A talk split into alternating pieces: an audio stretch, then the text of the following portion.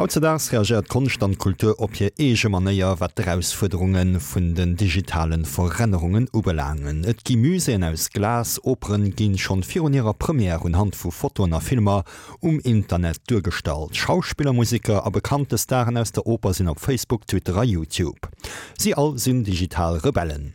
De Bern von Zumühlen präsentiert am zweiten Deel vun der Rubrik Kultur neu denken, die digitale Heldenreise wichtig Experimenter a beschreift Ausmoos vun denen Veränderungen. Es ist ein liebenswerter Irrtum zu glauben, die digitale Wucht und fundamentale Veränderung würde sich nur in Fabrikhallen abspielen, dort wo Schritt für Schritt Roboter und künstliche Intelligenz Autos bauen, wo 3D-Drucker über Nacht komplexe Produkte entstehen lassen und die Informatik die herrschende Wissenschaft geworden ist und alle anderen Berufe in die zweite Reihe verwiesen hat.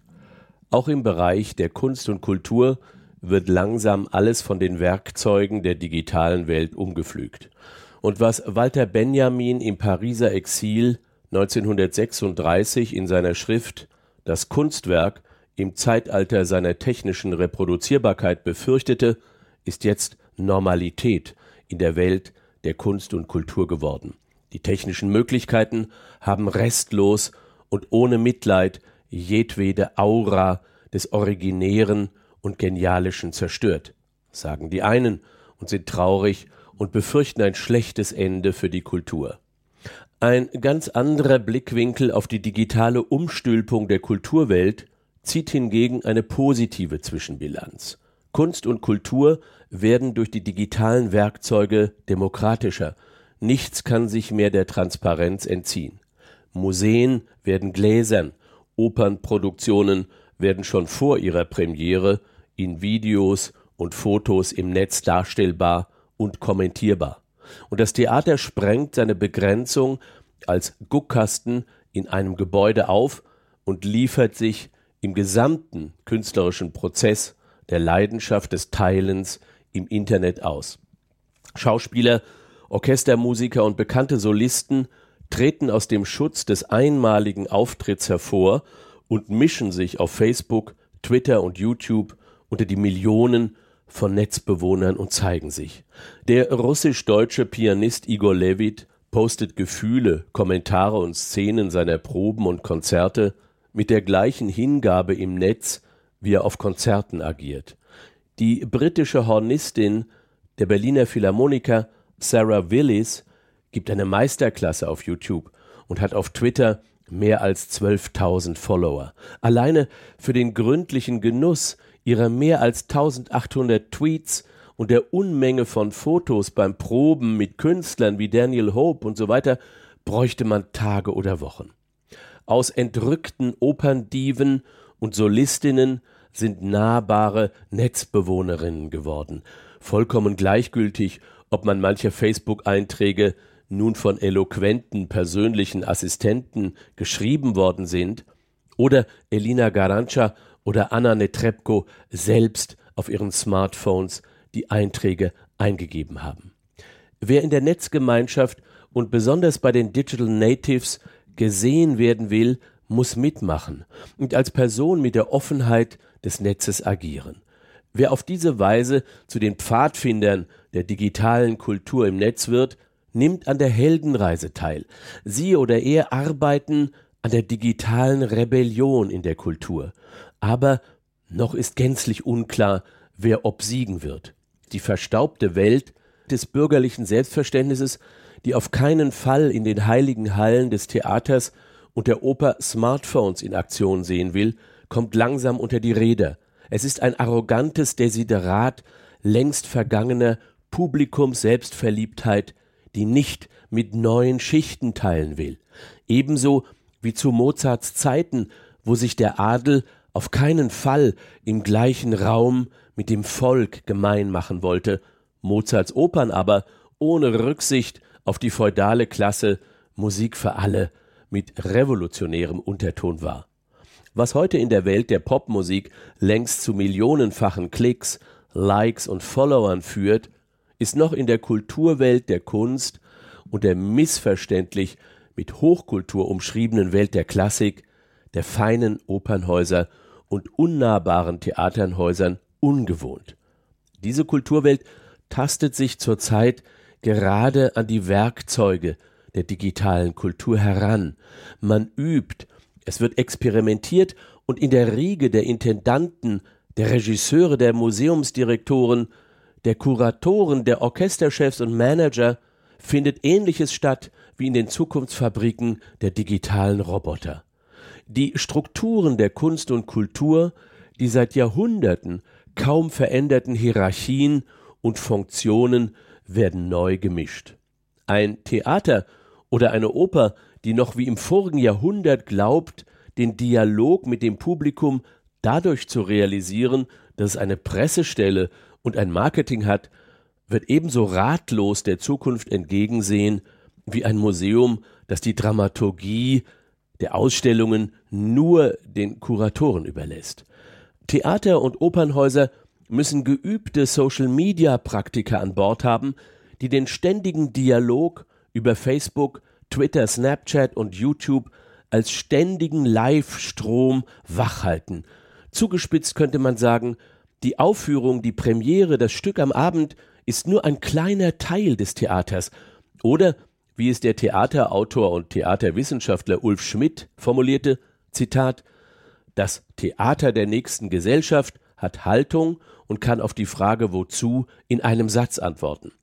Das Theater der nächsten Gesellschaft ist das Theater der digitalen Naissance.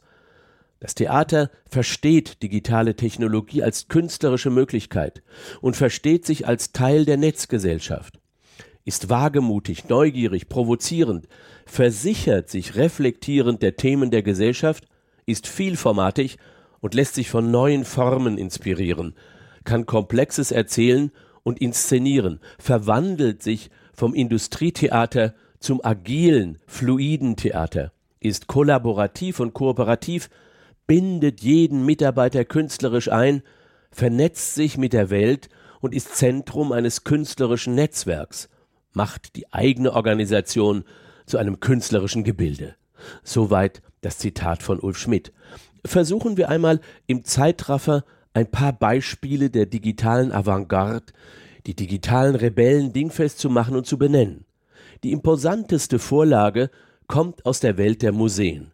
Die Tate in London, das Reichsmuseum in Amsterdam, das Städel in Frankfurt auf europäischem Terrain, nicht weit von Luxemburg entfernt, gut zu besuchen. Radikal geht das Städel in Frankfurt die digitale Zukunft an. Alles, was im Städel aufbewahrt wird, ist digital zugänglich. Von zu Hause aus. Das Museum provoziert und spielt damit, demnächst das Museum selbst überflüssig zu machen, weil alles zu Hause auf dem Sofa in HD-Qualität zu besichtigen ist? Sogar die Vervielfältigung wird versprochen. Und dann kann ich demnächst alles auf meinem 3D-Drucker zu Hause nachbauen? Das Städel wird zur Vermittlungsstelle für Bilder und Skulpturen. Auf allen digitalen Kanälen. Natürlich mit einer eigenen Museums-App, im wahrsten Sinne des digitalen Postulats der Millennials ein Geschenk, der kinderleichte Zugang zum Museum vom Smartphone aus. Das digitale Schlendern und das explorative Stöbern ist im digitalen Museum die vorherrschende Attitüde. Man hört aber auch gleichzeitig den Wutausbruch der digitalen Unwissenden. So mache man Museen kaputt.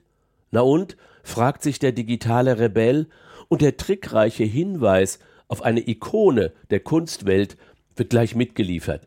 Hat nicht Pierre Boulez, der große Komponist und Dirigent, nicht auch schon 1967 die Sprengung aller Opernhäuser gefordert?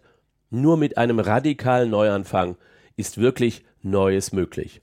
Im Theaterbereich haben die digitalen Rebellen längst die Waffen scharf geschaltet. Wer sich daran stört, dass in Theateraufführungen synchron an einer Wand die Twitter-Kommentare live mitlaufen, versteht die Wandlung nicht. Wer daran Anstoß nimmt, dass Theateraufführungen sich verdoppeln, indem in den Aufführungen 360-Grad-Kameras in bester HD-Qualität die Inszenierungen noch einmal aus gänzlich anderer Perspektive zeigen, unterschätzt die Rolle der Technik, die schon immer für die Entwicklung des Theaters von unschätzbarem Wert war. Eine Heldenreise, um die digitalen Innovatoren im Theater aufzuspüren, würde in Kerneuropa reichlich fündig werden. Noch ist es zu früh, die digitalen Experimente an Theatern, Opern, Ballett, Orchestern in ihrer Bedeutung der Renaissance gleichzusetzen. Die Renaissance-Rebellen hatten wenigstens einen Haltepunkt in der Vergangenheit bei Plato und Aristoteles. Die Helden der digitalen Kultur agieren ähnlich wie die digitalen Entrepreneure wie Bill Gates, Steve Jobs, Elon Musk oder Jeff Bezos. Vielleicht ist es sogar eine Revolution ohne greifbares Ziel, nur entlang der Halteschnur der technischen Möglichkeiten, der Netzinstrumente, der globalen Plattformen. Die Komplexität von Opern und Orchestern sperren sich noch weitgehend für eine digitale Heldenreise, wie in der industriellen Welt. Künstliche Intelligenz und grundstürzend neue digitale Wege können nur gelingen mit einer fast grausamen Veränderung der Arbeitsteilungen. Wird das die Oper wollen und können? Wo sind die Grenzen des digitalen Tsunamis in der Kunst und Kultur? In fünf weiteren Kapiteln werde ich die digitale Heldenreise in Kunst und Kultur genauer beleuchten, im Detail, im Theater, den Museen und der Oper und nach neuen Experimenten Ausschau halten. Dat war der Bern von Zumüllen mam zweiten Deel vun der Serie Kulturneudenken die digitale Heldenreise.